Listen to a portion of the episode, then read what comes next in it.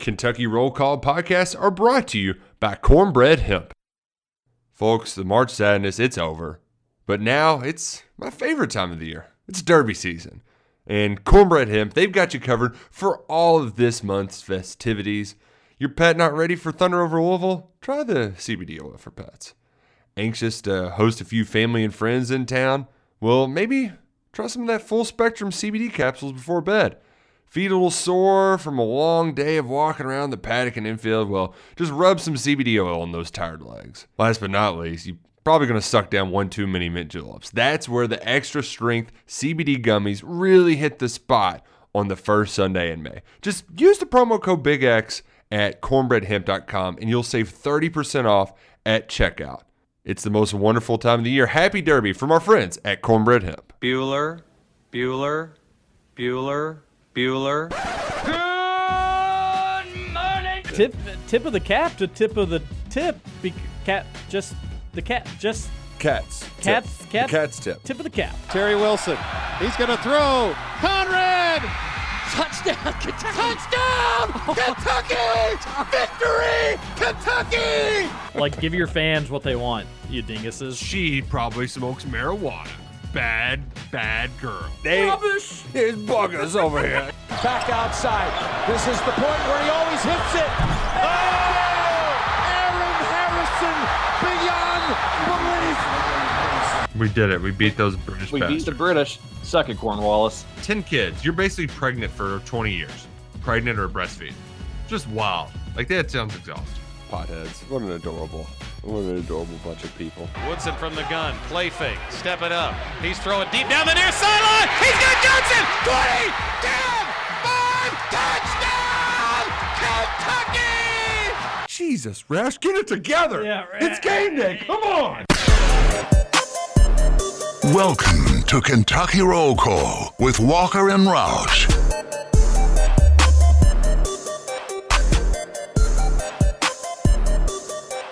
Welcome into Kentucky Roll Call, Tuesday morning, right here on the Big X Sports Radio, 96.1 FM, 1450 AM. I'm Nick Roush, joined today by Bustin' Justin Kalen, the JK47, the Scooter Dingus. How are you today, my good friend? Roll Call. There we go. I got to get the timing with you. Yeah, and you know, I overthink the intro sometime too much because I just don't have the same muscle memory like our good friend, the sports talker. Yeah. That's exactly what it is, muscle memory. Yeah, and TJ, he is unable to be with us this morning. Dad duty called, he answered, he's hanging out with little Lucy this morning, so he's listening from afar, which means, I think means we can say F words now, Justin. No, because I'm still producing, so I'm still going to hit that dump button. Really? So, yeah. I'm not trying to get a fine today. Fart. It'll be fun to say. Keep her on your toes a little. Oh, I'm ready. I'm ready. I'm always ready. I'm ready for Derby week next week. We're inching closer. I started doing my horse racing, my research, because you know we have EJ Clark on throughout the season. Bet on the races, do okay, but now it's time to really get into the nitty gritty. I'm not going to bore you all today, but the point, Justin, is so that I'm well-versed enough in the horses that we can make it fun next week when it's going to be a lot of Derby talk, because it's kind of, there's not a ton going on right now, but we do have some transfer portal news to get to, some potential assistant coaches that were reportedly in contention to be on the move, but they might not be on the move now, so we'll discuss all that, but I want to start quickly by a conflict that I'm currently in at home. Oh, let's hear it. And it's an annual fight that I have, and it's one that I feel like I'm slowly conceding, and this is my war against the thermostat each. I was gonna say, can I guess? Does it involve windows? Because you know how I am. I'm holding out as long as possible to turn on that air conditioner. Sure.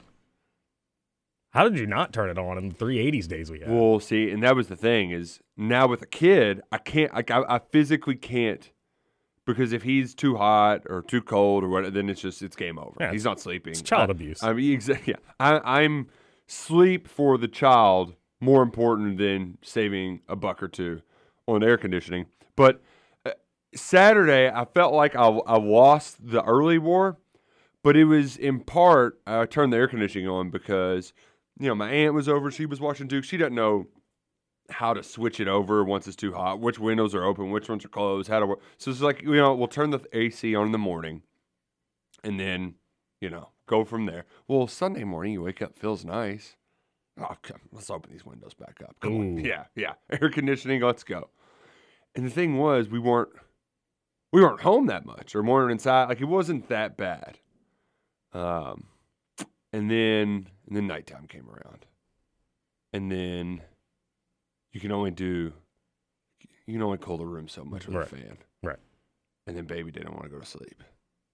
Had to turn the AC back on. It had to be 80 degrees in there. Yeah, it was 80 degrees. Yeah. Well, and because the windows in his room don't open. And also, you don't want a kid to sleep in the room with the windows. Well, yesterday, hey, we're back down to nice. It feels cool. It was a little brisk this morning. Put a sweatshirt on, a little spring air in the morning. Sure. Lost the battle again. But I lost it in a different way. Unlike TJ, I'm a bad dad. He's trying to make his kid feel good. I was just sweating while trying to lay down with him, so I cranked the fan up a notch, forgot to crank it back down. He woke up, not sneezing like Justin, but he had the I'm going to be coughing, hacking stuff out all morning. I was just like, God, you're such a jerk, Nick. So was the fan dirty? No, it's a new fan, but it's just you circulate all that air. It even messes with me a little bit. So if you crank up your AC just to keep the wife happy, it's only going to cost you like $5 to $10 more a month. Yeah, maybe a little more. I know. Well, the thing is, she doesn't like it very cold at all. Though, during the summer months, I'm miserable 24/7 because I'm just a man who radiates heat at all hours of the day. That's not good. Something about one of you all out there, please text in the Thornton's text line 502-414-1450. We've got to have some sort of biologist, some sort of physician, somebody. Some scientist that listens to the show, a person that's smarter than us. Why do women run so damn cold? Is it just because guys were fat and covered with hair? It's got to be something more than that. There's got to be something else, because I could have a fan on year round and still be too hot while trying to go to sleep. Meanwhile, it's the exact opposite of my life. I don't know how that works, Justin. Are you similar? I am, very much. I need to be freezing cold when I sleep. But thanks. I wanted to thank you, Nick, for my daily reminder to not get married, because this is something I don't have to deal with. I keep my apartment and my room whatever temperature I want. Now, have you kept your AC on, or did you turn it? We turned it on, I think, Friday. Is it still on? It ran yesterday throughout the day, and then once it got into the afternoon hours, it started to cool down a little and didn't run again. So okay, yeah, I think. But it's fine. I'm not a cheapscape. I'll spend the $5-7 extra bucks to keep it cool. See, yeah. I'm like TJ though. He's a big drive with the windows down kind of guy, and that's it's kind of nice to get some fresh air. Sure. So I don't know. I'm fully in. I just want to be completely engrossed in the spring air, even though the pollen might get me. Just love it. I just like being outside. We get the mornings back where there is a certain feeling in the air before you're going out to the Churchill Downs backside at 6:30, and there's a dampness, a coolness, but it's going to warm up and just be a beautiful morning. We had a great crescent moon. I'm amped up. I'm fired up. Yep. It's a beautiful, beautiful spring happening here in the bluegrass, and I'm fired up. So you talked about derby drama. There's not really much, is there? No.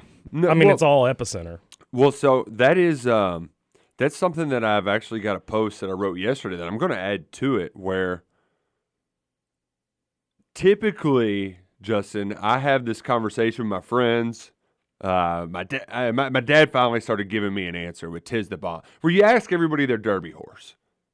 And you get into conversation like, oh, so who's your derby horse? And we were having this conversation at poker last week, and nobody said anything. They were like, if Epicenter's 5-1, still might put a lot of money on it, but not a chance. But the thing is we're just so far. There's only 4 horses that have won 2 stakes races, period. And that's including, I think, Mo Donegal won. No, it was the Messier horse, the old Baffert horse. That one is a 2-year-old, a stakes race. I haven't looked at it this morning because I had another thing dawn on me. I don't think any horse is entering this race on a 3-race win streak.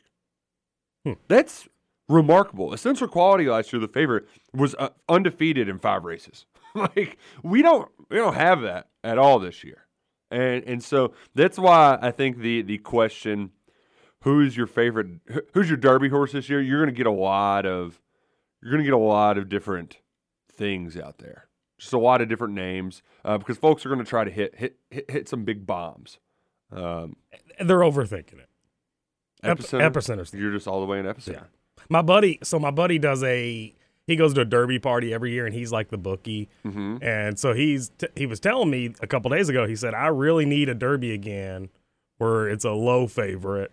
And I looked at him, I was like, oh, that's going to be easy. No problem. I mean, Epicenter is going to be 3-2, 2-1. No, see. Yeah, I bet. No, well, that's the thing, though, Justin, is I hope not. They don't get much low. Like, 3-1 is a huge, I think that's what Essential Quality. I don't even know if Essential Quality went off at that last year. Like, because there's so many horses, there's so much money spread around that it doesn't get that low. So, I don't know. I hope you're wrong because I'd like that horse to stay around 5-1. Right now, we only have 4 horses with single-digit odds in the futures, and 2 of those are former Baffert horses now trained by his former assistant trainer, Tim Yachtin. It's just a nice name. Yeah. But Yachtin. That will change, obviously. We're going to get next week, we'll get this horse has been working out fast. We've got some bullet works. You know, there's going to be a lot of different scuttlebutt that comes out. Plenty of time to pick a horse. I'm still in the process of picking out my outfit, my outfits, plural, which even though I'm not dressed with, you know, a tie or anything, I still, you know, got to have your certain arrangement. Sure.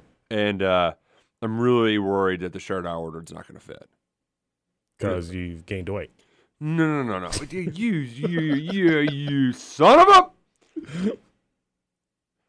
I'm also on that weird in-between. Like, I'm sure you're in between a size, too. I've been in between sizes my whole life. Exactly. And it sucks. It sucks so much. So I was like, you know what? I'll just get the bigger one. It's definitely going to fit in that. Now it's going to show up. It's going to be just falling off me. I'm going to be ticked off. Hey, so before we move past the horse talk. Yes. I want to ask you kind of a geeky question. And you may or may not know the answer to it. Please. Why in horse racing is it not like sports betting? Like, how come if I'm betting a horse at 8-1, how come I don't get those odds? I get whatever it goes off at. I think that's so bogus. It's parimutuel. So, AKA, it's not just a, it's not a rake. Okay. I take it back. So you're basically betting against the pool of people. All of the money goes into the pool. The track takes a percentage of that. Whereas in sports gambling, you're just betting against the house. Uh-huh. So that's what makes a difference is you're all betting in the same pool against other people, and that's how the odds can change. And that's how really to your bookie friend, he just can't have people like Mattress Mac come in and just wreck the board. Uh-huh. Which I'm assuming we've talked about that guy in here before. Yeah. I hate that guy. Uh-huh. Well, get the hell out of here. Like, I'm sure his commercials are super obnoxious. He does furniture in either Houston or Dallas, one of the big Texas. Houston. Yeah, and every year he runs a promo at his stores where if you buy here and so-and-so wins the big game, then you get all your money back. And he hedges that bet. So, and I'm sure he'll end up putting it on Epicenter this year, which is just annoying. Let us bet the favorites too. Right. You jerk. Well, and then that's what I'm saying. That takes the odds down. That just sucks. I hate it. Because there's so many times betting horses where it's like you pick a 25-1 and then like 7 minutes before the race, the next thing you know, they're down to 7-1, and it's like, what the hell? I want the 25-1. It was nice the other day. the one big winner I had, I got it at 5-1 and couldn't believe that went off at 5-1. I was like, this horse is only 1-3. It's on time 1-3. Yeah, and you're just, it's the part of the game you play. So it makes it fun. So it makes it exciting. But we'll save more of that for later. We're not going to do this the whole time the sports talker's out because I've got a very important question that maybe some of our listeners might know the answer to. I hope you do, Justin, because it was the biggest news in the world yesterday. And I don't know what it means. Elon Musk owns Twitter. So, what does it mean? I don't know. What's going to happen? Are we getting an edit button? I will tell you what it meant yesterday. Dogecoin went through the roof. Come on. We went up 3 cents yesterday. I was pumped. And that might be your time to get out. I don't know if it's the stocks are going to be any higher. I think it's going to keep going and going with Elon in charge. He's the Doge father. I don't think that people who have, like, if you have Twitter stonks, do you still have Twitter stonks? Because I'm pretty sure he's going to make it private again. Mm. So do those just go away? Do you just get your stonks? I guess you just get your stonks. You probably get what it's worth at the time, yeah. Yeah, that's pretty crazy. But the crazy thing to me is they wouldn't sell it to him for, what, $41.4 billion? But $43 billion. All right, you got a deal. Like, really? An extra $2 billion. Hey, you know what? I know it doesn't sound like you're splitting hairs, but $2 billion is $2 billion. Yeah, that's a hell of a lot for us, yeah. Also, if I'm one of these tech nerds, I would be like, please, get me out of this. Because everybody just hates people who run social media. And I'm curious if that's going to happen to old Elon. Because he seems like a pretty, like, of all the billionaires in the world, I would say that 95% of them are hated by the masses. Mm-hmm. Fair? I don't know if Elon's one of them, though. Exactly. He's one of the few exceptions. Maybe you know, some people like Dana White because he's brash. But, like, the billionaires that seem like they could be one of one of us, that aren't a complete 1%er, some people kind of like him. I have no idea. He says he wants free speech and he wants to verify everything and get rid of the bots, which sounds cool, but aren't most of the people who abuse free speech just the bots and the trolls and the jerks? So, yeah, I don't know. Well, so initially when I saw the news, I was like, well, how is this man going to have the time? Like, he's got so much going on, whether it's with Tesla or his rocket ships or now Twitter. But then you get to thinking about it, and he'll be very hands-off with Twitter. I mean, he'll have a team under him that deals with all this. I doubt he ever even deals with Twitter. But the thing is, though, he likes to tweet. Like, he does. Yeah. Man, wouldn't it be nice to have a $44 billion side passion project? Jeez. Billion with a B. And that's kind of what it is. I'm sure he's got some personal wealth people who are like, Elon, what are you doing, dude? Blowing your money on Twitter? Because these companies aren't profitable. So I don't know. I have no idea what it's going to lead. If you have any clue what it means, text into the Thornton's text line 502-414-1450. We do have sports to discuss. I'm actually going to talk some NFL draft in hour number 2 with our guy Freddie Maggard. Nice. So he gets into the weeds and is a big. He'll watch every single second of this thing. So I'm curious to hear from him. We're going to talk a little draft, put on our big sports hats. But I did want to get to some news that broke very late last night, and I was actually disappointed that I was still awake.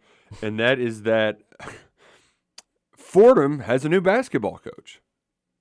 Yeah, big news, right, Justin? Fordham. We were all waiting on pins and needles to see who the new Fordham basketball coach is going to be, right? So if you saw it late, I went to bed at like 9:30, so I definitely didn't see it. It was at 11:30. Keith Ergo will be its next head basketball coach. I don't know who. He was the top assistant at Fordham under the Neptune guy that's going to Nova. So they just kept it in-house, kept it simple. But the only reason why this is worth mentioning is because Bruiser Flint was reported to be a top candidate for the job. Mm.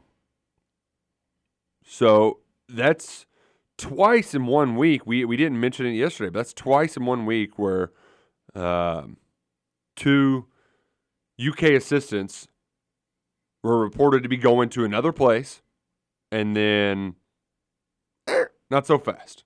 This one, Justin, I know you like the Brew Crew. Love Bruiser. Bruiser was a Hoosier who kept Archie in line. Maybe many people were saying he was the only thing keeping Archie Miller in line. Mm-hmm. The wheels might have fallen off after Bruiser left, but now he's not going anywhere. He's not he's not in a recruiting role too, so he's got a kind of a cush gig at Kentucky. But he's here to stay. And then more importantly, Jay Lucas isn't going anywhere. There was some kind of scuttlebutt stuff. And then we actually had a report come out that it wasn't just message board fodder. John Shire tried to pull Jay Lucas from Kentucky. It was going to be a weird little trickle-down effect where Kenny Payne hires Nolan Smith from Duke. Duke needs a new coach, so they try to steal one of Kentucky's. And Cal is able to keep Jay Lucas on board, which I think it's safe to say which one's more significant. Out of those two? Yeah. It's not Bruiser, Justin. I know you like Bruiser, but I wanted to say Bruiser. I know, but you like him. He's a good guy. Here's my thing. I don't even know why Bruiser's name would get brought up for Fordham. I mean, he came from Indiana, now he's at Kentucky, and he's going to leave for Fordham. Well, give me a break. He was the UMass head coach forever. Right. So, maybe he wants to get back into – he wants to try the old head coaching thing one more time. Yeah, but he would have been an assistant under this guy. No, he would have been the new head coach at Fordham. Oh, okay. I got you. Yeah, as opposed to that guy getting bumped up, they were mentioning Bruiser. Okay, right. I'm with you. Yeah. So, it's – personal preference, and it might have been a thing where Fordham was just this guy was okay at UMass, but he had 10 years and couldn't really do anything. I don't even know what league Fordham's in. No idea. Couldn't tell you. But nevertheless, Bruiser's in a nice spot right now at UK, but it's not as important as it is for Kentucky to have kept Jay Lucas, because I think if there's the biggest criticism you have of John Calipari's coaching staff, it's just you're losing recruits to Duke, right? That's the big. Nothing new. No, suck it. Palmley bro coming in here to produce the show today. But that's your biggest criticism, is that you struggled with those top five guys, and so you hired Jay Lucas. That was the first move you made. He's the youngest guy on the staff. He can be your youth connection. Orlando's Joe Cool. He's an excellent recruiter, but he's not the young man in the game. I feel like you need to have the guy who's Jay is only 2 years older. He's like your age. He's our age. He's 33, I want to say. So I feel like it's important to have that young guy on the staff to be able to relate to some of these kids better than we can, even though sometimes I feel like Steve Buscemi doing the how do you do, fellow kids, which, by the way, I saw that GIF in the wild the other day. Who knew it was from 30 Rock? Had no idea that GIF, that meme was from 30 Rock. I even watched 30 Rock. You do? I did. You did? Yeah, I did. See, and I didn't until, 10 years later. Pretty good show. Yeah, pretty good. Seeing that in the wild, though, you're just like, oh my gosh, there it is. It's like the Family Guy whenever Peter's like, I love when they say the name of the movie in the movie. Superman 3, Return of Superman. He's like, well, there he said it. But the point being, losing Jay Lucas, I think Orlando Antigua and Chin Coleman. Chin has his AU connects. Orlando, he has plenty of connections. But just the appearance, you've lost enough to Duke. You couldn't lose another one to Duke. and especially an assistant coach that helped bring Damian Collins here, who has connections to the state of Texas that could be important. And I admittedly don't know what irons are out in the fire right now for him. I'm a little bit behind on my basketball recruiting, but important that it at least stayed intact, because as much as folks wanted change, Cal made a lot of those changes last year. Now it's about you've redirected course, and we almost have to just trust that this is the right course, that this is going in the right direction. But you've got to see through the fruits of your labor. So That was significant over the weekend. Some late-night breaking news with Bruiser Flint staying at Kentucky. We need to get to our first break, though. Real quick, where does Jay fit in on the coaching rank? Is he'd be 4? No. Bruiser's 4. Bruiser 4? He's not technically a recruiter. So I'm sure he's making about the same. And Chin might even be 3rd just because Jay's bit. Jay ahead of him, really. Maybe, yeah. And Jay might even be a coach longer just because I know that they pulled Chin up from the AAU ranks. So, I'm not sure what the dynamics are there, but I do know that without a doubt, Orlando is Cal's right-hand man. Mm-hmm. He's the number 2. He's the Dwight Schrute. Then it's Jim and Andy, and I don't know. You know, it just gets a little hairy there. Got it. I was curious. Well, let's get to a break. We're going to come back. NBA playoffs happened last night. The internet was on fire. And our boy Tyrese Maxey's in trouble. We'll talk about that. And some transfer portal news. Some intriguing guys hopped in the portal yesterday. We'll talk about how they could potentially fit in at Kentucky and more when we return to Kentucky Roll Call on Big X Sports Radio, 96.1 FM, 1458. All this distraction was a little less talk and a lot more action. A little less talk, if you please. A lot more loving is what I need. Let's get on down to the main attraction with a little less talk and a lot more action. I like waking up to this Kentucky Roll Call with Walker and Roush. Sue me. It's a perfect way to start the day.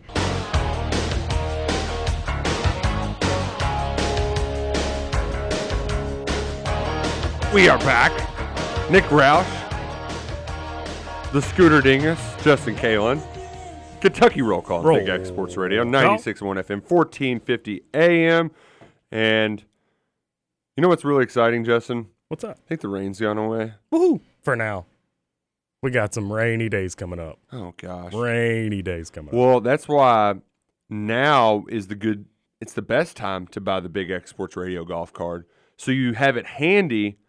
Whenever it's ready, it's in your pocket. As soon as it dries up, you can go to, was it Valley View, Jeff Elks, Chariot Run, Old Capitol, Big Bill on the Hill. You just have them punch your card, and you're ready to rock and roll. So, yeah, Elk Run. It was Jeff Elks. Now it's Elk Run. Oh, Elk Run, Valley View, Chariot Run, Christmas Lake. There we go. And yeah, Old Capitol. Yeah, there you go. 5 golf courses, all under $25 a round. It's a heck of a deal. Heck of a deal if you're a golfer. Get your card today by visiting bigxsportsradio.com or by calling 812-725-1457. Get it today. Justin, I do want to talk a little playoffs just because I watched some of it last night. But first, I think locally folks are more intrigued by the ins and outs of the transfer portal. Let's start with Kentucky basketball because it feels like there's a little more meat on this chicken wing. Bryce Hopkins, former Wildcat, he's going to Providence. He's going to be a Fry guy for Ed Cooley and the gang. Fry or die. What do you think of this quote? I picked Providence because I feel like I was not only wanted, but needed. That means he was either not wanted or needed at Kentucky. I think he was one of the two. It's up to you to decide which one. I think he just wasn't needed at Kentucky. Yeah, he was only wanted at Kentucky, but he wasn't. They didn't need him on the floor at all times. Providence, though, that's a good spot for him. They want and need him. Yeah, he could also be really good in the Big East because he is that kind of. At Kentucky, you have to play a 3. He can get a little bit more physical inside in the Big East. You know, I think it's a good fit for him. I don't think he's meaning to take like a huge shot at UK or anything. He's what, 6'8"? Mm-hmm. Yeah. There's some games he could play the 5. Yeah.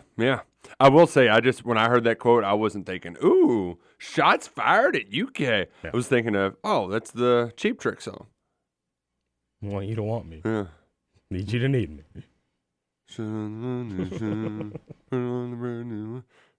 Cheap Trick. Not bad. Cool font for their name, too.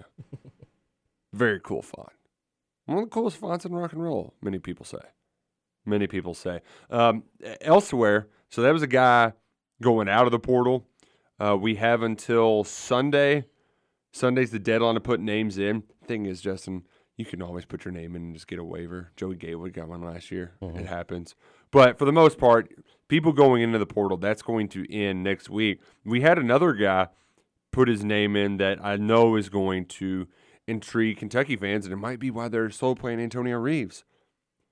Baylor Scheierman. Have you heard that name before? I've heard of the name. I couldn't tell you where it's from, though. So he was remember NCAA tournament, everybody was picking South Dakota State as the 12 over the 5. Oh, yeah. He was the 6'6" wing that shot 49% from 3 last year. That's the guy you want. 49% from 3. That's the guy you want. 49%. You need a Grady replacement? He sounds like a good option. Yeah. You ain't kidding. 49% from 3? He could be an option. It's one of those things where he initially announced he was going to test the NBA draft waters, and he still is, but he's also in putting his name in the transfer portal in case he does want to come back to college basketball, and he can be – trivia question. Where is South Dakota? The South Dakota State. What city? I don't know if I can name one city in South Dakota. Oh, man, all of my Sioux Dakotas. Falls? Is that South Dakota? I think that's it. Oh, wow. Justin, I think you did it. Because all the ones I can name are in North Dakota, like Fargo, Bismarck, and it's North Dakota. No, Iowa. Is in Brookings, which I never knew that Brookings, South Dakota was a place. So congrats. I've even been to South Dakota and couldn't tell you cities. Is this? Oh God, yeah. How come we know all the North Dakotas cities? And isn't so South Dakota State? That's where they have the Bison. They play in the Dome. Mm-hmm. How come we don't know more about Brookings? I've never heard of the town Brookings. And I haven't thought about Pierre since I took my state capitals test in fourth grade. In all fairness, I could have only named about 2 North Dakota cities too. So yeah, Fargo. If you know North Dakota better than South Dakota, that's on you because I don't know either. I think the Black Hills are in North Dakota as well. What? So you said you've been to South Dakota though? Yeah, we did a mission trip when I was in high school there. Oh. Was it to one of those places that didn't have, like, running water or anything? It wasn't that bad. It was like an Indian reservation. But they had it pretty good. We just repainted their houses and stuff. Oh, nice. Yeah. But we went to the Badlands and that's pretty all cool. The sites out there, like what's the 4 statues? Mount Rushmore. We went there. Yeah, it was cool. Cool trip. I've heard Mount Rushmore's a little underwhelming. It was a little underwhelming, yeah. Yeah, because it's so far away. Yeah. But I actually have a funny picture on my Facebook where my face is on Mount Rushmore over Abe Lincoln because our youth coordinator guy was a huge Abe Lincoln guy, so I did that to troll him. Like, oh, they took Abe Lincoln off, put me up. Sorry. Oh, that's South Dakota for you. I don't know if this news on Baylor Scheierman just, it was a late night breaking thing. We haven't had the Twitter reports of who's reached out, who's made contact. But it does seem to be a guy that would check a lot of boxes for UK, but I do only think that when you've got Chris Livingston there, you've got Jacob Topp, you can get crowded quickly if you're – like maybe this is why they got Antonio Reeves pumping the brakes because I kind of feel like you can only take one of those.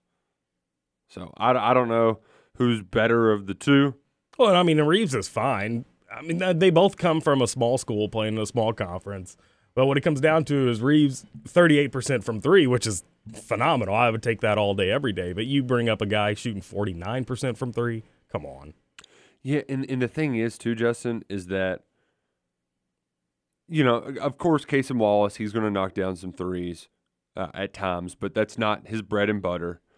Right now, you've got C.J. Frederick, and that's really it. So I think that this portal edition, you do need to prioritize shooting above all else. But and here's the thing that that really are, as Kentucky fans, we could not wrap our brains around last season. I think some of it came out after the fact was that, well, folks were injured. That probably explains a lot of it. But Kellan Grady was the leading three-point shooter in SEC play until he wasn't. And Davion Mintz, he could shoot pretty well too. Kentucky had shooters. Mm-hmm. And then they just all got cold at once. So even if you do prioritize shooting, I think we all need to remember, too, that it doesn't just mean that you're automatically going to hit 7 threes a game. That's just not a given. So I'm interested to see how this unfolds over the next week or so. See, here's my thing, though, with Kentucky, and you and I've been hesitant to bring it up, but you and TJ have both brought up how you need that Kellan Grady replacement. Why can't C.J. Frederick be that guy? Tell me that. Why can't C.J. Frederick play the Kellan Grady role? I think the biggest worry with C.J. Frederick is the injury thing. And it was like that at Iowa. And then at Kentucky, he was suffering one injury. He gets healthy, and then he just tears a hamstring while dunking in warmups. Durability is an issue.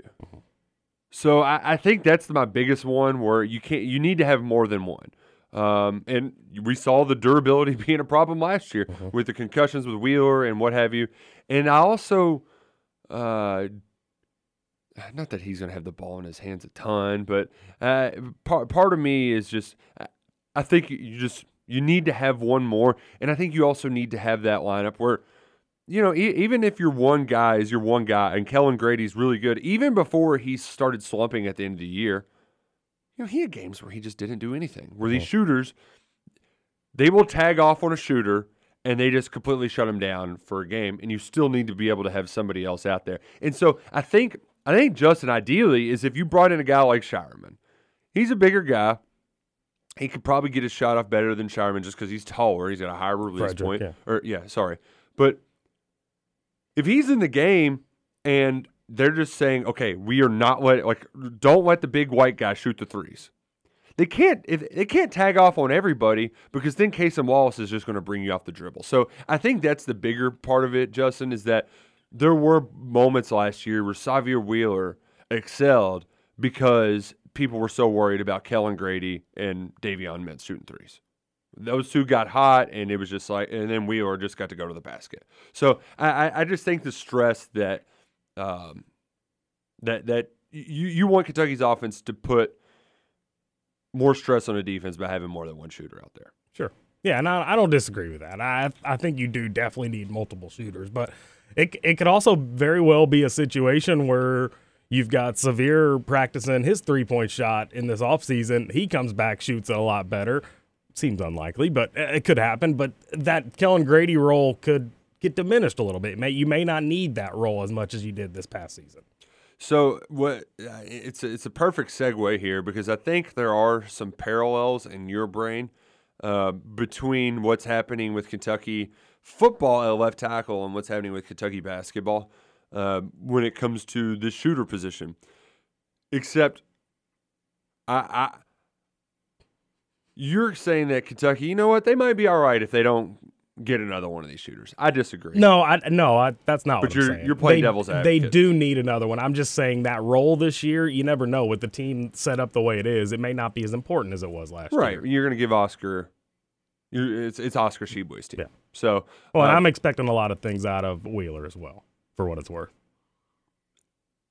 Interesting. You short guys, you got to stick together. Yep, that's right. But I do think there are – parallels to Kentucky right now where they feel kind of content about what's happening at offensive tackle. And they're like, you know what? We're going to keep our eyes peeled. If something good comes up in the portal, we'll pursue it. If not, we might just be good enough. We might be able to get by with it. But I don't think that's the case at defensive back. And even though they got Kedron Smith, I was talking with Luckett yesterday on 11 personnel, so if you need any more football talk, listen to me and Luckett. He is pretty confident that Smith is going to be playing cornerback next year, particularly because there's going to be more options at safety. And as we were having that conversation yesterday, Justin, two dudes hopped in the portal. I mean, almost we were talking about one as the show was starting, an Ohio State guy by the name of Andre Turrentine. while we were podcasting, the guy from Alabama, Kane Williams, they both entered the portal. They're both safeties. They were top 200 players. I think in Rivals, the Alabama guy was 170 basically on both, and Rivals and ESPN. Turrentine was 180 in both Rivals. That's what I was going to say. So, Alabama and Ohio State. Which one do you want? Exactly. Both highly ranked guys, but they have only played 1 year.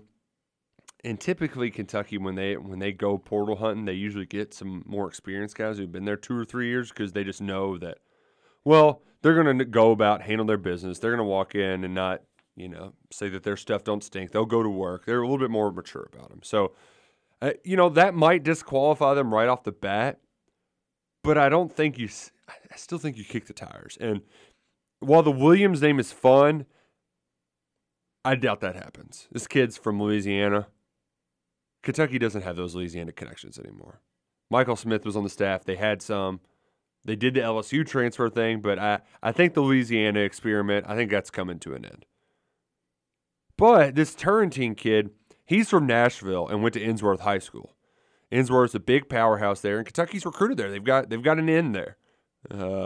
Wolford helped get Scott Woodward in, and I think Woody's been doing a lot of the Nashville recruiting, and he helped lock up Shamar Porter. He was UK's second commitment in the 2023 class. He attends Ensworth. Those two were teammates a year ago. So you at least have an in there. There's some possibility. Even though you haven't gotten an Ohio State guy, I think you'd like to kind of throw a jab at one of them. Mm-hmm. He played the most. He didn't record any stats last year, but he played the most snaps in Ohio State's spring game. Had 9 tackles in a PBU, but just couldn't crack there too deep. So maybe this is a chance for him to come and play nickel at Kentucky, get some experience in the sub package. They're not going to be playing it a ton, but against teams like Tennessee, they're going to have to play it some. So that one I can see as being a possibility. But I still think that it is – you still have the luxury of being able to wait some. You can ask this guy. That's why we're still in kind of a we've seen a couple commitments, Justin, in both sports, but you are in a bit of a holding pattern as we – so we inch our way towards May. Well, Turrentine? Yeah. So he checks the box of the cool name for Kentucky. It is a pretty cool name. I mean, you got Octavius, you got Smoke, Kivassier Smoke. Well, he's gone, right? Didn't he leave? He's there still. Oh, okay. He didn't leave. Gotcha. But there was scuttlebutt that he was going to. Yeah. Gotcha. He was selling his stuff on one of those Instagram things. Like his UK-affiliated stuff? Yeah. Interesting. One of them was a winter coat, too, so you're like, oh, well, that means he doesn't think he's going to be around for winter next year. Maybe he just knew they're getting new stuff. Or he just wanted – that could be it, too. Because I'll see some of those videos of all the team-issued – like, it's just a bed full of team-issued sweats. It's awesome. Yeah, gosh. That'd be low-key one of the best parts about being a college athlete, just all the gear you get. Yeah, and they wear it all. It's you don't wear Letterman's jackets that much anymore, except UK's people did for a while, and it was mostly just the football players. But for the most part, it's just the team-issued sweats. Mm-hmm. That's the status symbol. Yep. Wish I could wear sweatpants as a status symbol. Trevor Kelsey would do that. Yes. Without a doubt. And flip-flops. Let's get to the Thornton's text on 502-414-1450. That's how you get into the show. You text in, we respond, and get yourself in over to Thornton's. I went there this morning, got myself a nice hot cup of coffee. So good. Undefeated. It's also, I don't always put stuff in my coffee. I usually take it black. But when I go to Thornton's, I treat myself. I make it sweet. Put in some French vanilla creamer. It's so good. You ever get their iced coffee? I actually haven't. Oh, it's awesome. See, and that's awesome. My only worry is that when I get iced coffee at places, I just know that it's like I'm just basically drinking worse than a soft drink. Like you're just tapping your veins and pumping sugar into it, but it's so good. I'm gonna have to try it. Yeah. It's good. You won't. It's gonna be. It's we're approaching iced coffee season. Yes, that's more of like a June, July. Yeah, I mean you can't drink hot coffee in the summer. That's just psycho. Yeah, I can once or twice in the morning. I still think the hotness helps me wake up. Like the hot coffee you can get at Thornton's, but after that, once the sun comes up, it's got to be cold. Mm-hmm. Time for beer. What's cooler than being cold, Justin? Ice cold. You're damn right it is. 502-414-1450. That's the Thornton's text line. First one up today. Somebody says, Kroger Field grossed $1 million in beer sales from Saturday. I'd sacrifice all my morals for that kind of money if I was Mitch. Who said that? I would if somebody has a link, I would love to see that because I would love to shout it from the mountaintops. Well, I bet it would be more. No, I don't. Stapleton, yeah, the country folks there, everybody drinking beer. I bet it was. Well, more. And they also did say grossed, right? So that's sold probably right. 5-6 million.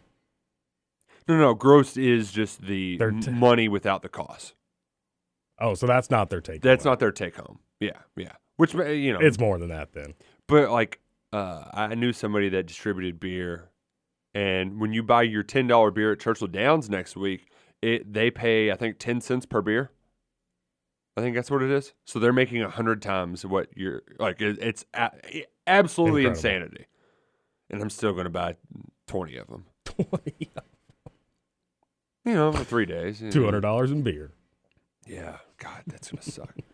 And the thing was, too, Justin, is I was always – in my younger years, I was a cheapskate who'd always just sneak in bourbon. But now it's like, man, I want to make it through the day. Still seems like you would be that guy. Also, I think this year I might actually even switch to vodka just because it feels lighter. You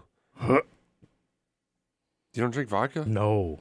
Mm-mm. At all? Not a Bloody Mary? Mm-mm. I mean, I'll drink a Bloody Mary just because the tomato takes the taste away. But no, I'm not drinking screwdrivers, no. Wow. Vodka and gin, you all can have all of it. I don't even taste the vodka. Like, you pour it in like a... Hell, I'll do vodka water with lime, and it's just like a lime juice. I think it's just because I'm scarred from college. Oh, you had one of those nights? That was what I did. I would buy the huge thing of vodka, just chase it with orange juice, so now See, the chasing it, that's where...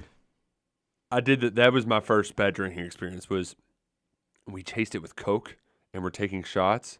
And we just poisoned ourselves. Mm. It was awful. Amazing I didn't have to get my stomach pumped. Texter on the Not Thorns text line from One Sports Doctor says, LOL at Roush saying he was a cheapskate. Hey, suck it, buddy. I know you're hanging out with your daughter, but you can still take out your suck it and suck it, pal. Big old suckety suck it. I called him out for you, TJ. I also appreciated that somebody tweeted in, the Woodman said, I hope we filled out the paperwork for this personal day. HR will be reaching out soon. Last minute paperwork. Speaking of, I need to have a word with our HR department. Figure out what our plans are for next week. Same. Let me know when you talk to them. Oh, man. Texter on Thornton's text line, 502-414-1450. I hit skip faster on TJ's neighborhood wildlife stories than I do on horse racing segments.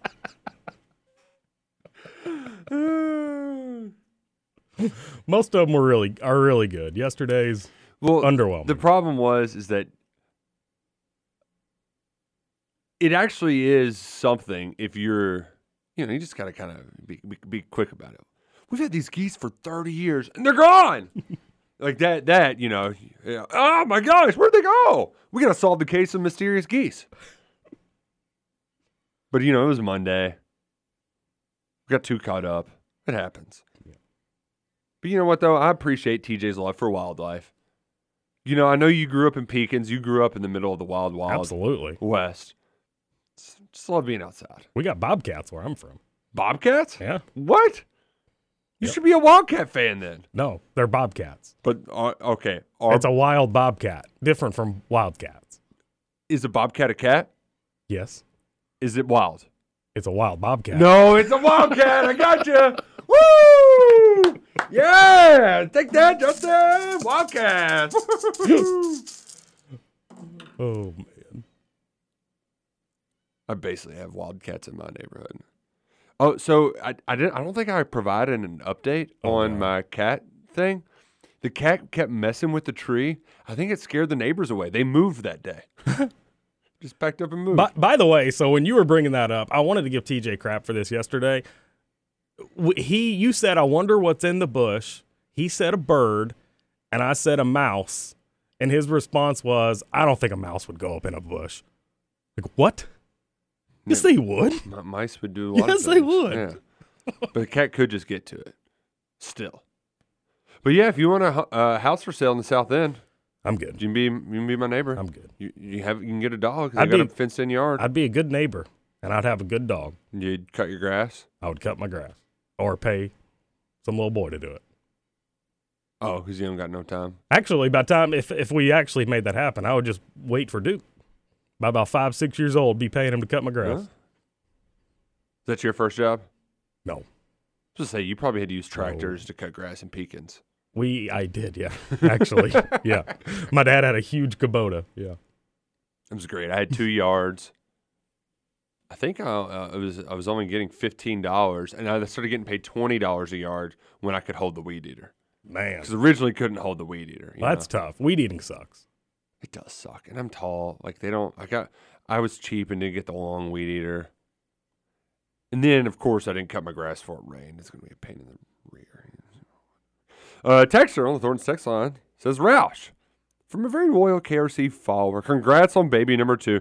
That is awesome and lots to be excited about moving forward. Sounds like those cheeks – must have been the absolute fire for baby 2 to happen. Congrats, pal. Cheeks. Freaking hate cheeks. Gosh. Baby 2 is exciting, though. It is. 3 more for your own basketball team. Be here before you know it. One more texter says, would you be more invested in the NBA if Pitino and George didn't block Louisville from getting an NBA franchise? Yes. Oh, my gosh. Hands down, yes. Yeah. I mean, yes. I don't care if they were 12 and 70. Yes, I'm invested. Especially because I know I would treat it almost like a person treats a baseball team, where you just kind of turn it on every night, and even if you don't pay the closest attention, you keep up with it enough. Because even watching the NBA playoffs last night, I just couldn't. I mean, 2 of the games were blowouts. Uh-huh. The Mavs were just making every single shot. Luka was making Rudy Gobert look stupid. Well, Donnie went out. I mean, that was just ugly. The Sixers might blow a 3-0 lead. Not a chance. Have you seen him? Embiid's hurt. He's hurt now? His thumb's messed up. Playing like duty. Tyrese Maxey's got to do it all as a second-year player. I don't know what James Harden's doing. You said he was in trouble. What'd he do? Oh, he's just playing on the Philadelphia 76ers. They need him to score 40 points to win a game. Gotcha. Too much pressure. I thought you meant he actually did something. No. And I admittedly, I did not have the Nets game on when the officiating fiasco happened. I turned it on afterwards because I was reminded by the game, by people getting mad online. But I do love that the refs were purposely trying to not make it a sweep, and the Nets are too incompetent to do it. And the quotes from Kyrie Irving about, man, I just wish we could have had more time to come together and gel. It's like, oh. That's on you, bro. Oh, the guy in the hot dog suit doesn't know who drove the hot dog car into the building. Like, it's on you, dude. Yeah. It's all on you. And Ben Simmons, y'all are the biggest disaster. And the thing is I'm actually starting to like Kevin Durant more and more. Oh, I love KD. But this has been a disaster in Brooklyn. An absolute disaster. You hate to see it. You hate to see it. Let's get to our daily double break. When we come back, Freddie Maggers will join us. We're going to have some NFL draft talk. Don't go anywhere, folks. We'll be right back. Nick Roush, Justin Kalin on Kentucky Roll Call. Roll Call. We'll be back soon.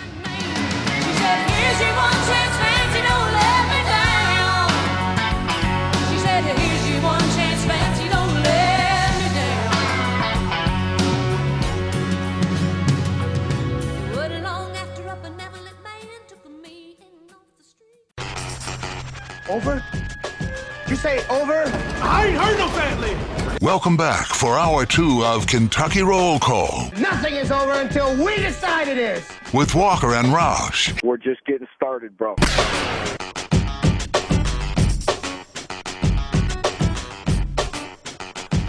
Welcome back into Hour number 2 of Kentucky Roll Call on Big X Sports Radio.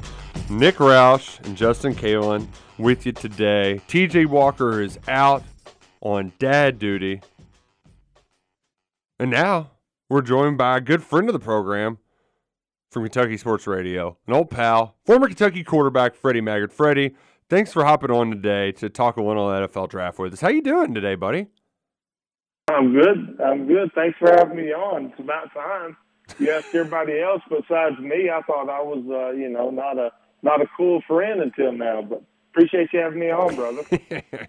I appreciate you coming on today to talk about the draft because I know that, like me, you're even more so than me. You're going to watch every single second of this thing, and I'm just curious because not everybody can watch all 3 days of the NFL draft.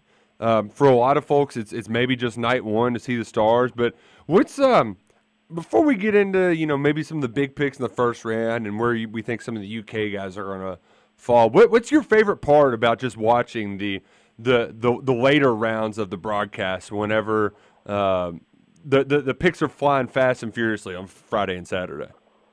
Yeah, I enjoy the strategy portion of the draft, and especially rounds 4 through 7. The first round is like you said, that's what most people tune into. But Super Bowl teams are constructed a little differently now. A lot of it's through free agency and other means of roster management. But I like to see how the good teams that stay good draft in the later portions of the draft, and it, for me, that's the strategy portion. Just a subtle trade to get 2 additional picks in the 6th and 7th round, like New England just pulled off. Things of that nature is what I enjoy. But I've watched every pick of the draft for many years now. It's one of my favorite 3-day periods of the year. And I enjoy evaluating players. That's kind of what I do with you for KSR. So I enjoy that portion. And it's just a fun 3 days for me.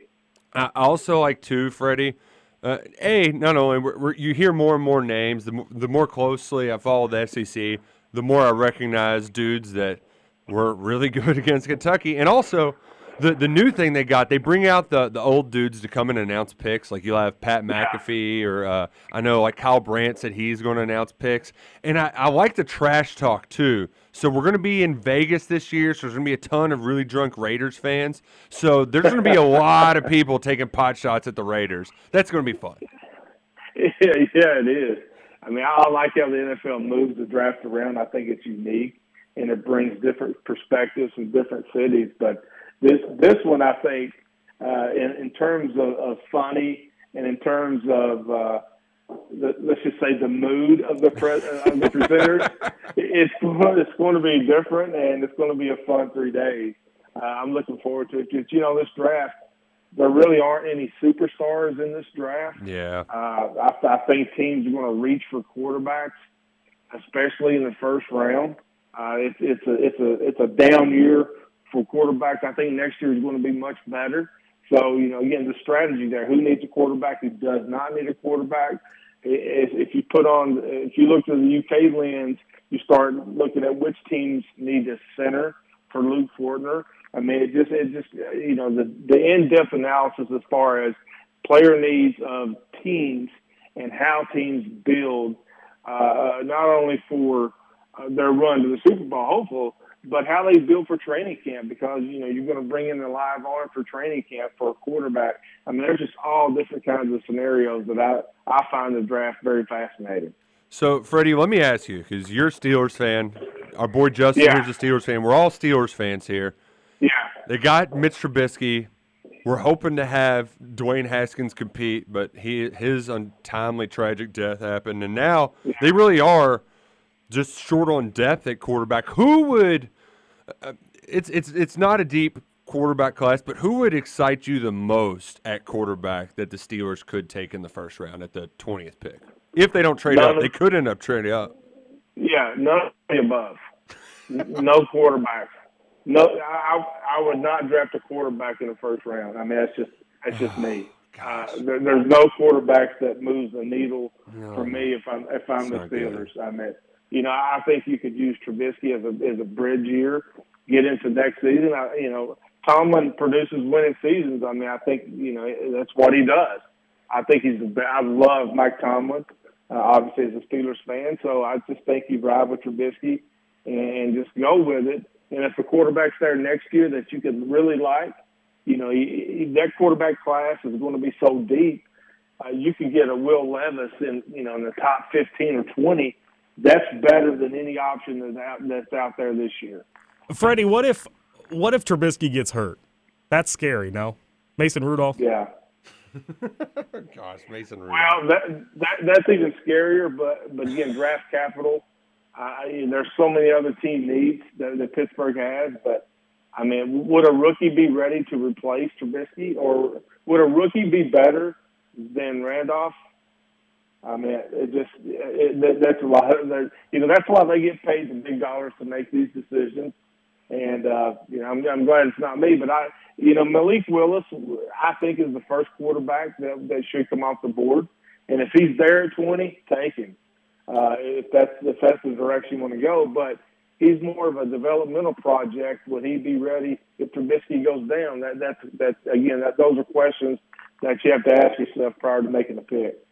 The one thing that is a positive, at least locally, for this bad quarterback class is that the St. X guy, Desmond Ridder, he's really he's done nothing but help himself this offseason despite his subpar performance in the game against Alabama in the playoffs.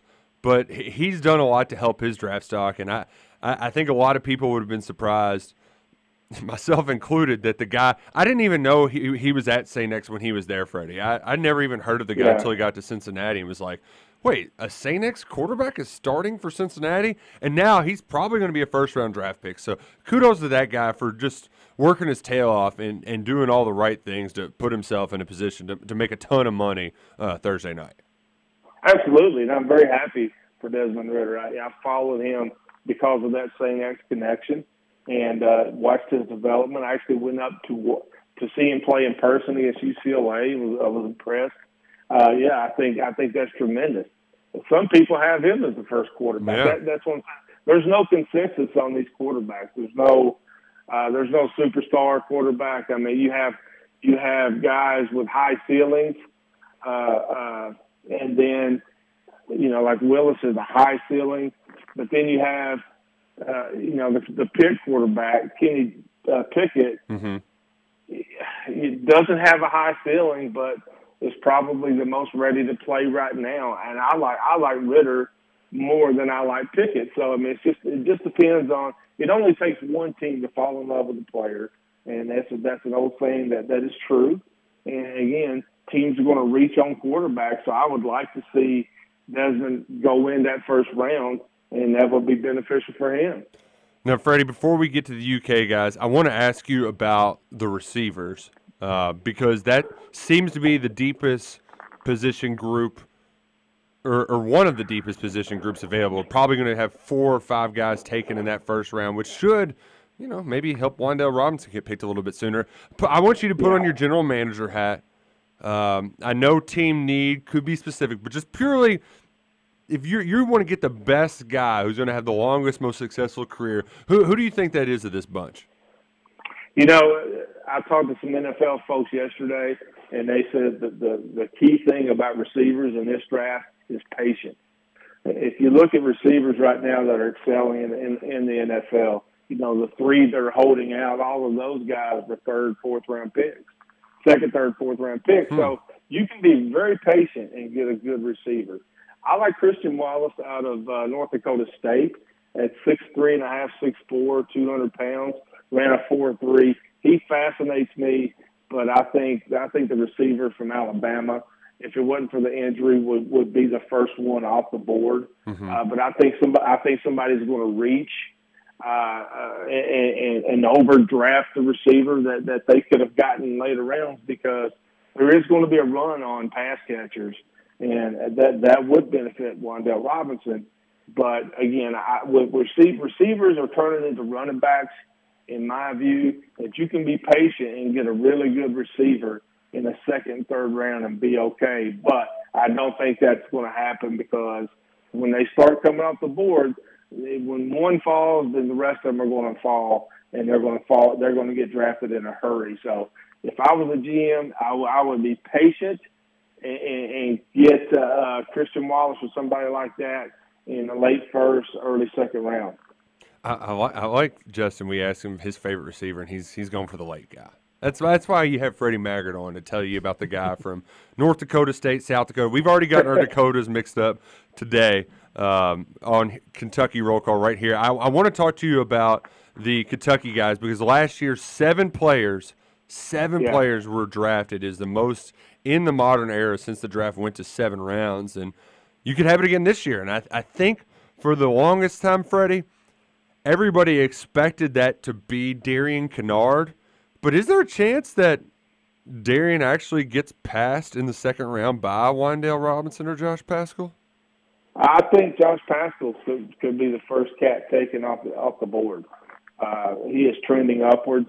I think his versatility, he can play in a three-point stand up. I mean, he can play all along the defensive line, and then the character, the leadership, three-time team captain. I think he has a good chance to be the first pick off the board.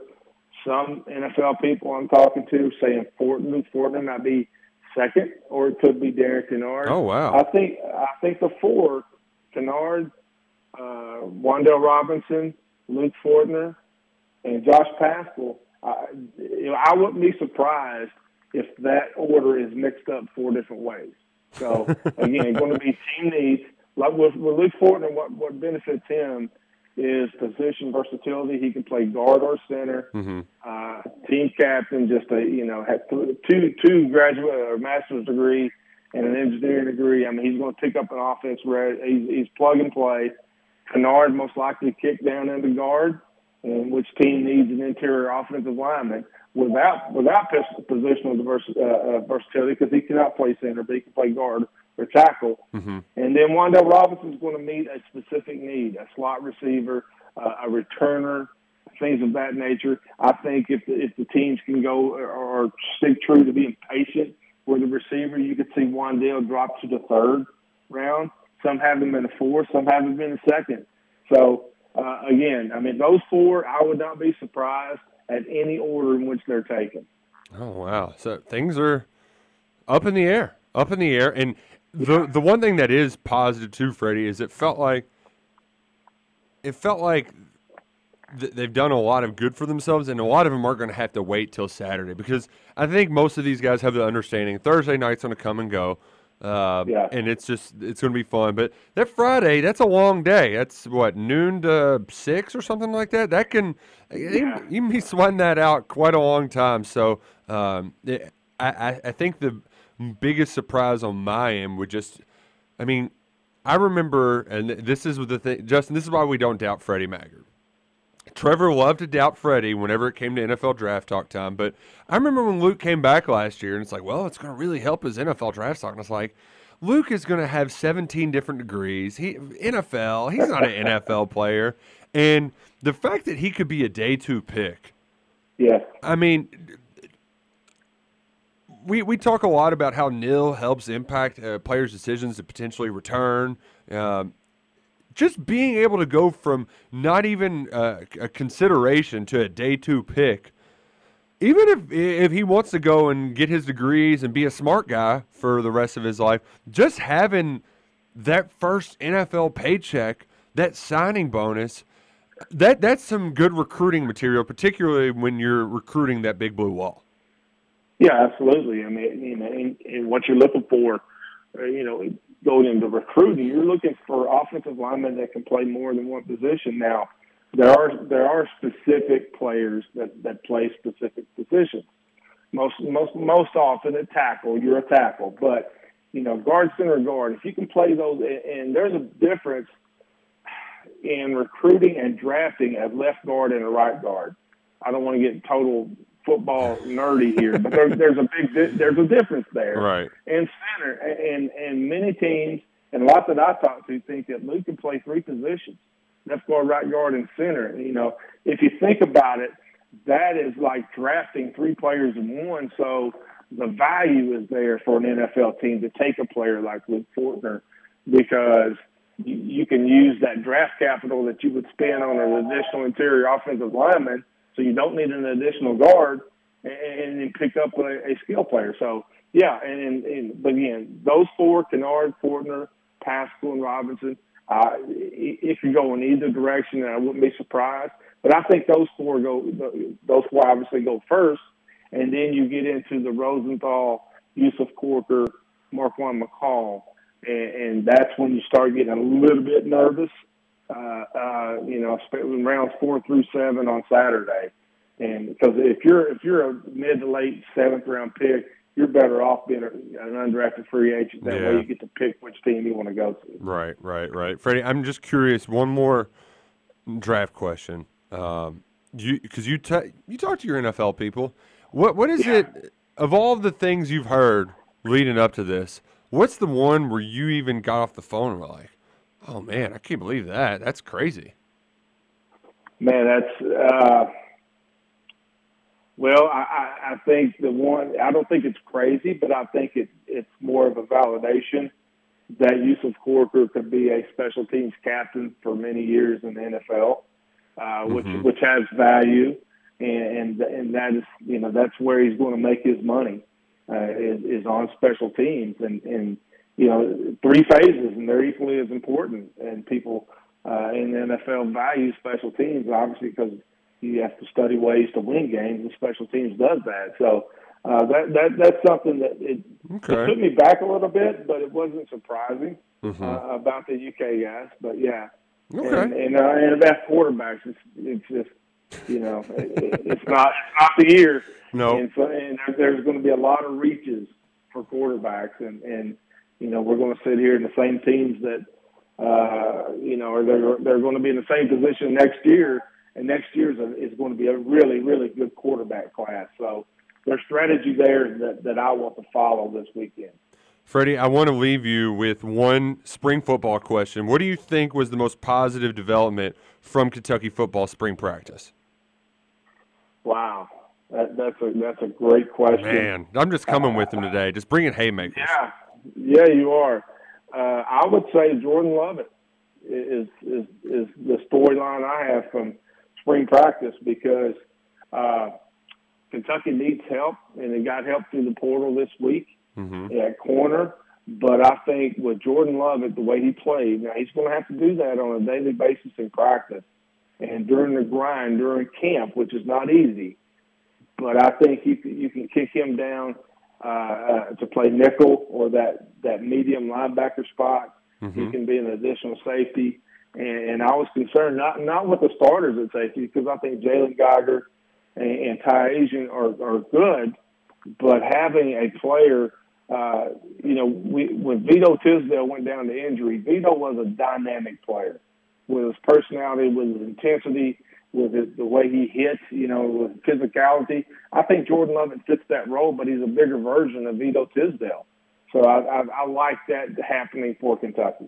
Freddie, thank you so much for joining us today. We appreciate it. All right, guys. Check out all this stuff on KentuckySportsRadio.com. You're the man, as always, and we'll chat soon. All right, brother. Thanks, Nick. See you, buddy. Enjoy the draft. That was Freddie Maggard joining us on the Salsaritas hotline. We've got a Salsaritas hotline now, Justin. Didn't know that. Yeah. I just made it the Salsaritas hotline because it's Taco Tuesday. Ooh. I didn't want to tell Freddie about Salsaritas because then, you know, he'd end up having to drive to Louisville. It'd be a whole day. Because once you hear about the wildly addictive chips, the fresh-made salsas, the marinated meats, the spicy. I mean, they've got it all at Salsaritas. 2 locations, one on Hubbard's Lane in St. Matthews and one on Shelby Road in Middletown. That one's got a drive-through. Very convenient. Download the Salsaritas app before you go. Hey, and for you folks who you don't feel like dealing with going to Derby, you know, not everybody wants to deal with all the people. Get Salsaritas catered for your Derby party. Best decision you make for Derby. Make life easy on yourself at Salsaritas. We got to get to a break. We'll come back and get back to the Thornton's text line right here on Kentucky Roll Call. Nick Roush, Justin Kalin, right after this. Roll Call.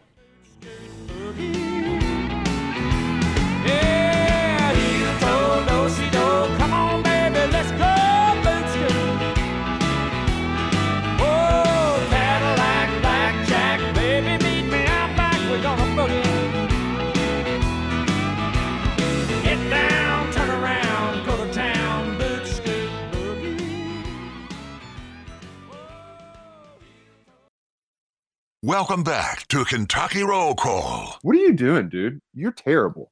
Stop whining.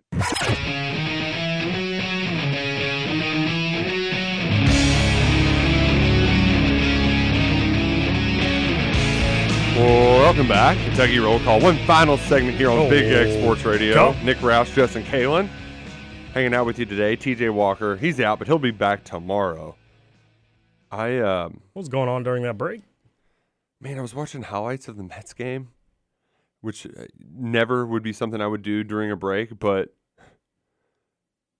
3-2 count, two outs, down 2-1, 2-0, and they came back and won. Dude threw it over the first baseman's head to score a run, and that started the Mets rally. Pretty impressive. Yeah, yeah. Did you see the Red Sox and Rays this weekend? I did not. So the Rays went 9 innings, no-hit baseball against the Red Sox. Sorry. And lost. And Red Sox scored 2 runs in the top of the 10th to break up the no-hitter, take the lead, only for the Rays to come back and hit a game-winning homer. That's awesome. So they lost the no-hitter, but they won anyways. It was cool. That's awesome. We also had some breaking news while Freddie Maggard was on. And if you didn't listen to that conversation with Freddie, we talked draft, a little spring football sprinkled in there. Go back and listen to it on the Cornbread Hemp podcast. Every Carry Seed podcast is brought to you by Cornbread Hemp. All organic, full-spectrum CBD products. Try the extra-strength gummies today. Whether you got a little bit extra stress, you need a good night's sleep, or some aches and pains in different areas, use the promo code BIGX and you'll get 30% off at checkout at cornbreadhemp.com.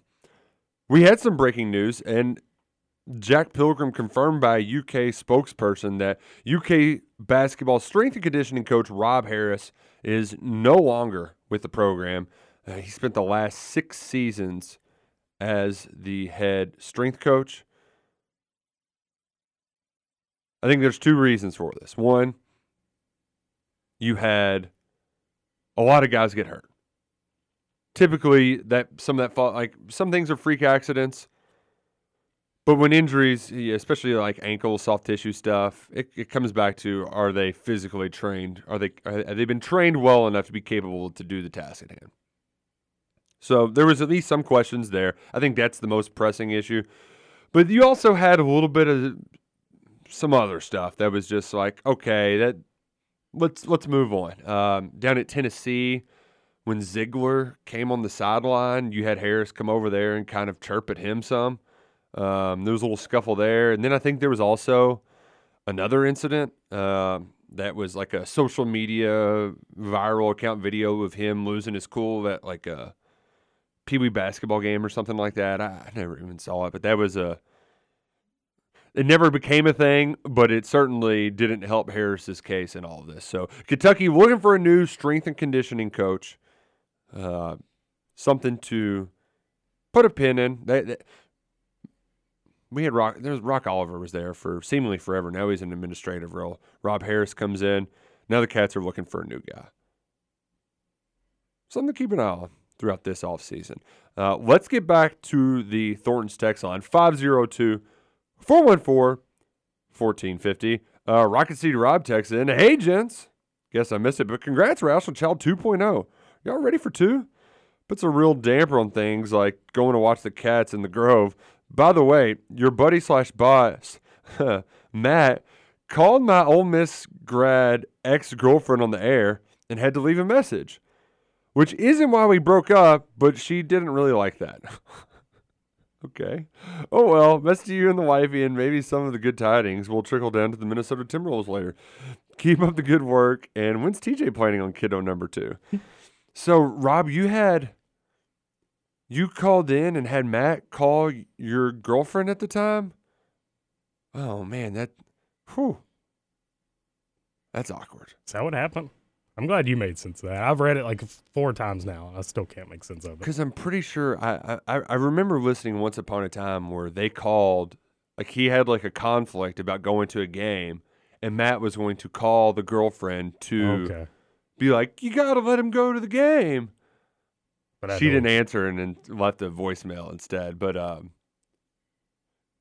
the public pressure, females aren't a big fan of it. Guys, no. I welcome peer pressure. I fall for it every time, but I love it, oh, tell me I won't do something. Twist my arm. Yeah. One way to figure out that I'll do it real quick. Another texter sends in, says, TJ, thoughts on Barry? First and foremost, I watch Barry as well. I love that show. However, my wife... Is that the show about the dog? No, Barry is Bill Hader, who's the hitman. Oh, I'm thinking of Wilfred. Yeah. Oh, that show got really weird. Yeah. After one season. That got very bizarre. Barry, though, I really like, but the wife has insisted, and I think rightfully so, that we just... We build up a couple episodes so that we can burn through it. She's not big on patience.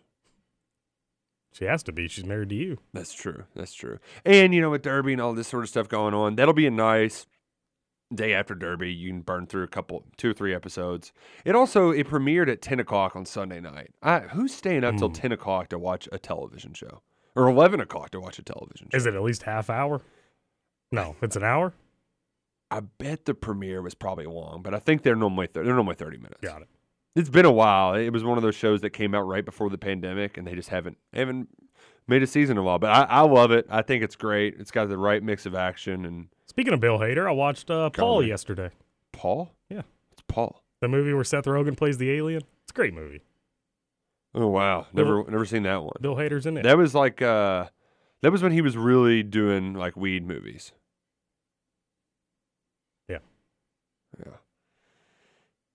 TC from Lexington here, boys. Rob Harris out at UK. UK posts a job opening. You think the recurring injuries has anything to do with this happening? I really do think that plays a part in it. Especially C.J. Frederick's was, I believe, a hamstring while warming up. Ideally, your strength coach has your guys ready enough to where that doesn't happen. I know freak injuries happen. But, I mean, that on the football front, that was what was happening with the guy they had before Hill and Coach Ed and Coach Hill came in with Eric Korm. There was too many injuries, too many guys on the sideline, so they moved on. I think that had something to do with it. So, football, basketball, they got different strength guys. Yes. Right? Yes. Okay. Yes.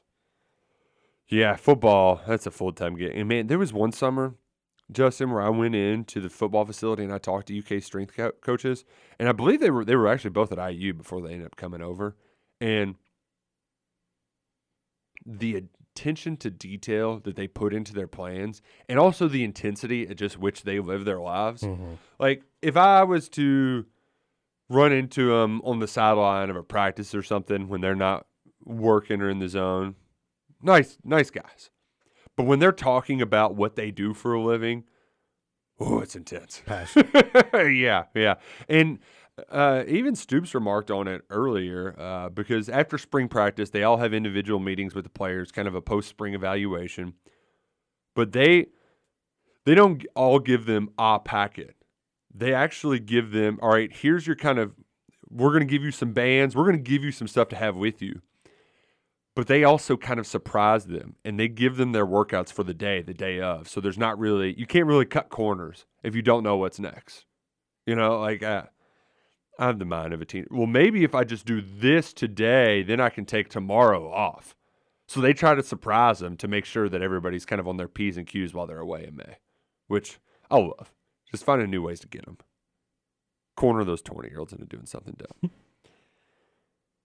Texter on the Thorns text on 502-414-50, 1450. Robert says, if a kid in high school has the name Bowl in it, just avoid recruiting them. It never works out. Yeah, and that was it was funny because Robert brings up B-O-L. It's kind of like Bowl, mm-hmm. But his name's John Bowl. And I was just like, oh. Like the weatherman or like the news guy. Yeah, the news guy. Which... Oh man, just the thought of John Bowl, you know, being a Division I recruit. Are there any other bowls? I mean, I can only think of Minuten Bowl. Well, and I think to his point, we also did the Mocker Maker and the Thon Maker. Mm-hmm. Basically, your your 7 foot guys that like to play guard, that they've got a lot of people around them. I mean, I don't think Bowl ever played at Oregon.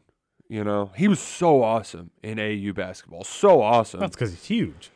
Well, and he also, I mean, he was legitimate. He was good. Yeah. Legit skills, mm-hmm. but I just don't know how much he's ever played basketball. He's gotten paychecks, yes, but I don't know how much basketball he's played in his lifetime between injuries and people getting him to not play. Like it. Well, he averaged 5.8 minutes a game this year in the NBA. There you have it. 2.4 points. Pretty bad. Text says, my dad is a scientist, and he said women run cooler because they are cold-blooded. Man-hungry succubi. Woo. That's pretty good. Here's a more thorough explanation on the text line. Although men and women maintain an internal body temperature of 98.6 degrees, men typically have more muscle mass and generate more heat by using more calories to fuel those extra muscles. When that heat evaporates, it warms up their skin, their clothes, and the air just above the surface of their skin. That came from Google. Oh, damn it. You texter, you could have been the smartest person to ever text into the text line, and you had to go and blame it on Google. Signed it Google. Because it all makes sense. Yeah. Men carry more weight. Yeah. Wow. So, yes, it's because we're fatter. More muscle. I didn't get fat out of that. I got more muscle. Oh, muscle. That's what it is. Yeah. It's the muscle that's getting all my big, strong muscles. Which, by the way, Nick Rush diet update off until after Derby. It's not going to. I'm just not going to. Oh, diet update. I heard dad update. I was like, what? You're taking a week and a half off being a dad? That's awesome. Yep. Which I kind of do during Derby. That's true. It's true. But, yeah, I just realized the other night, like, what am I doing here? I'm not going to lose any weight. I'm just going to drink it all back. Yep. 3 days. Might as well make it easy on myself for a few days. Texter on Thornton's text line says, free speech is back on Twitter, baby. Woohoo. That was TJ. So it was more like a baby. I've loved – do you follow The Onion, Justin? No. Mm-mm. Oh, man. They had they were kind of poking fun at this. And they were doing a whole Twitter tweet storm one day about how The Onion was banned from Twitter. Please stop The Onion from being unbanned on Twitter. I mean, it was just one of those things. They were tweeting 2 or 3 times an hour about how oppressed they were by being banned on Twitter. I laughed every single time I saw it. It was, God, they're funny. Funny folks over there. Kirby says, look like he's still going to be top 6, but you'd think with all the Ben Simmons refusing to play stuff, teams would pause a bit on Sharpe and value competitors in this day and age. Sharpe can shoot the basketball. That's the one difference between him and Ben Simmons. Ben Simmons can't shoot.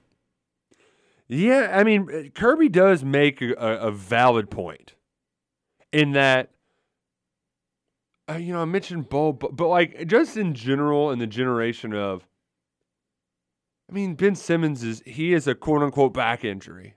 I mean, hell, I've got a back injury. I iced my knee last night because I'm just old. Like, you're going to be banged up. And how much does this person want to play? It's the load management thing has made sitting out acceptable. Instead of playing through injury. And you know what? It's probably helped some people have longer careers. Like LeBron James, he's not still doing what he's able to do without load management. He doesn't do a whole lot of load management. He doesn't do a ton of it, but he does. He does, though. There's no denying that. I don't even know if he played enough games to qualify to have the scoring title. LeBron? This year. Yeah. Well, a lot of that was injury, though. Right. Well, and then you're going to take your time when you're 38 years old or whatever he is and coming back from it. But my overall point being, like, I do think there is, I think there's going to be, there's something to this, Kirby, and I don't think it's just an old man get off my lawn take. See, I don't know. I don't see the correlation really, because if I'm an NBA executive. These two situations are completely different for me. And we don't know the whole Sharpe situation, but do you think as a top 10 pick kind of guy, the NBA executives know the answer why he didn't play Kentucky? Probably so. Whether that was his choice, whether it was Kentucky's choice, whether he wasn't ready, I don't care what it was. I mean, the kid didn't play, but I don't think it was because he didn't want to. But NBA execs, they have those answers, so... Yeah, and the thing that could end up, and Calipari was pretty adamant about this on Friday, and even though we believe this ship has sailed and Shane Sharpe will not play for Kentucky, the reason why Calipari and Kentucky and even Shane Sharpe are leaving the door open to return is that what if the excuse for why he didn't play this year and just the explanation for this whole last year, this whole saga, what if just nobody buys it? Because I'm not buying it. It sounds like a load of bullcrap to me. If the NBA teams, who this is their livelihood, and it's a pretty damn good one, if they don't buy it, then he's not getting picked. Like this so I think that they do need to have an explanation better than whatever we've heard. Mm-hmm. There's no doubt about that. That whenever it comes time to get his draft stock evaluated, and it's time for him to meet with teams, he has to have a good interview and to explain how all of this came to be. Because I don't care how good you are in your number one pick setting with your G League, you're just shooting baskets one-on-one. People spend a lot of money. They make significant investments in these top 10 picks. And you got to know that you're going to get somebody who's willing to play out of it. So, while Justin, you're right, I may not completely buy it wholeheartedly. I do think, Kirby, your point, they are going to go above and beyond to do their due diligence on this because they know so little about it, and it's been so bizarre. Well, and to that point as well, Kirby, I admittedly don't know what happened with the Sharpe situation. It could all come out. This is very similar to the Ben Simmons situation, and then I agree with your text, Kirby. Texter on the Thornton's text line says, I had no idea Twitter generated that much money. Advertising services generated $3.2 billion, or about 86% of their revenue in 2020. Well, yeah, how else are they going to make money? Right. That's how any media company makes money, is advertising. That's it. And Big X Sports Radio golf carts. And those don't grow on trees. Nope. Be a lot cooler if they did. A lot cooler. Be punching those bad boys all the time. I do think it's funny. I know some of it probably has to do with my algorithm because I follow sports people. The amount of the Athletic is spending a lot of money to run ads on my timeline to get me to subscribe. Almost so much, though, that you would think they're not meeting their numbers for subscribers. But what's crazy is that the New York Times bought it, so it has to be somewhat viable. But I was getting ads for college basketball. It was for a story that ran in February about college basketball. It was showing up on my timeline yesterday. They don't have any elite players. College basketball, anonymous college basketball coaches weigh in on teams from the Power Five. Why is this on my timeline? Spend your money better, Athletic. Another text says, that'd all be for Baylor from South Dakota. Dude is a playmaker. Baylor Scheierman, you said, was his name? Yes. Yeah, I would be too. I don't know if I would want him over Reeves, but I think I like that guy a lot.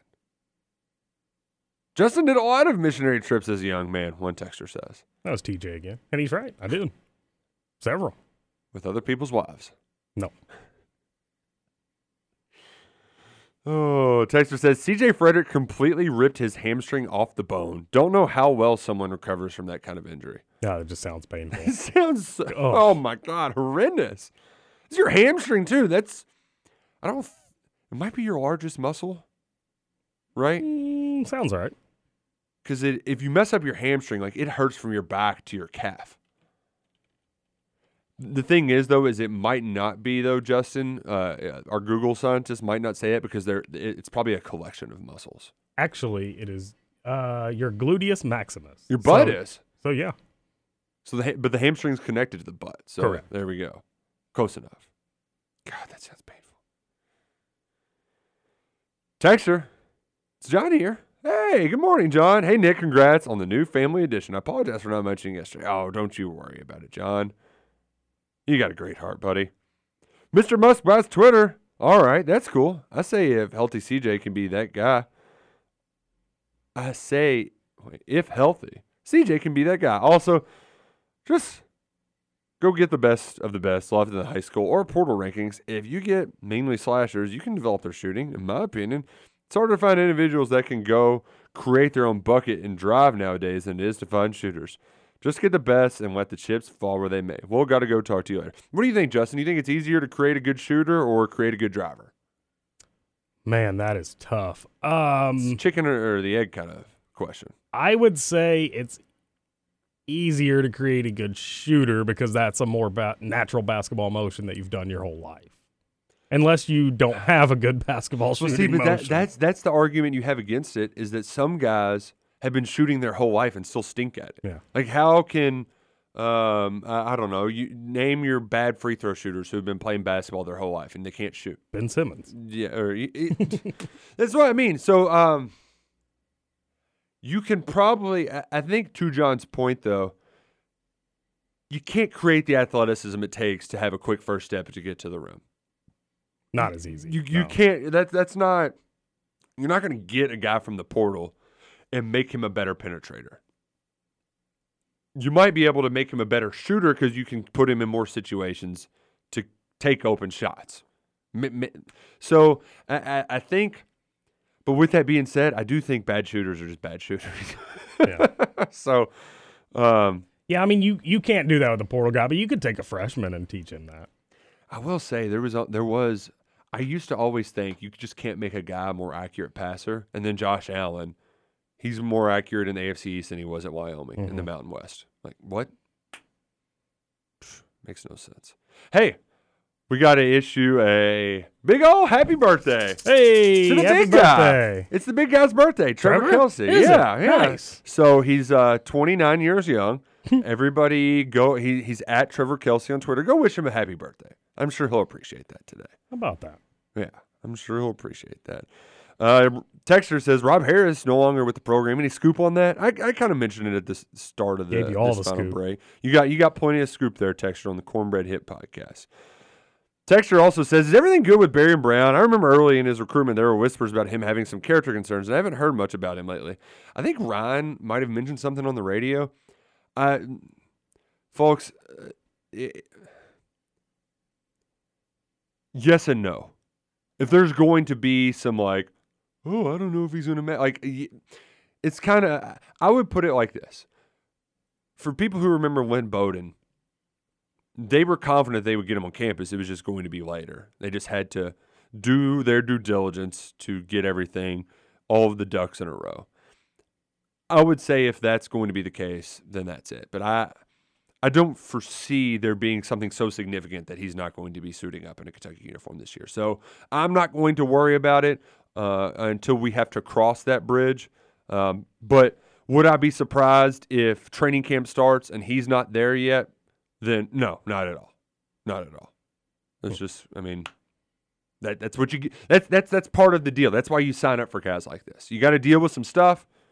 And you can, and when you're at Kentucky and you developed a good culture, you can afford to have some of those guys around because it doesn't affect the whole team. Sure.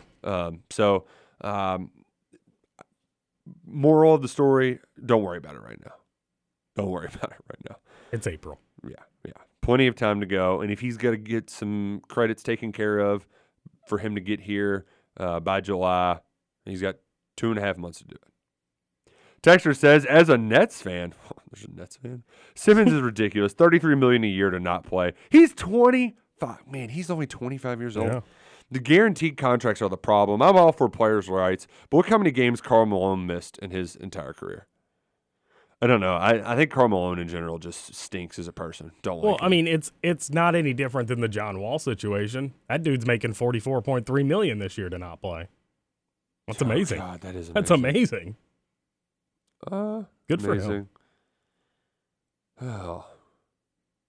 One more texter says, you could charge Mangus 10 cents per tweet and Musk could get his money back in a year. It's a TJ tweet. That was a good one. That was pretty good. Even considering how Trevor no longer considers KRC his family, it was nice of you to wish him a happy birthday. Yes, happy birthday, Trevor. Happy birthday to everybody who celebrates a birthday today, April 26th. Only a few days left. Before May gets here. That's crazy. I'm excited. It's crazy. Need need this weather. So if it's going to rain, just rain now. Don't rain next week. It's going to. So we got two good days and then just rain every day until next Thursday. All right, just stop Thursday morning. I don't care if there's a lake in the infield. It'll dry out. We'll go swimming in it. Just keep it dry Thursday through Saturday. That's all I'm asking, Mother Nature. You and all the kids. Cooperate with me, please, Mother Nature. 3 days a year of good weather. That's all I ask. I beg of you. 3 good days. You can do it. We can do it. We appreciate you tuning in today. TJ Walker is going to be back with us tomorrow for more Kentucky Roll Call. For Justin Kalin, I'm Nick Roush. We'll see you in 22 hours right here on the Big X Sports Radio, 96.1 FM, 1450 AM.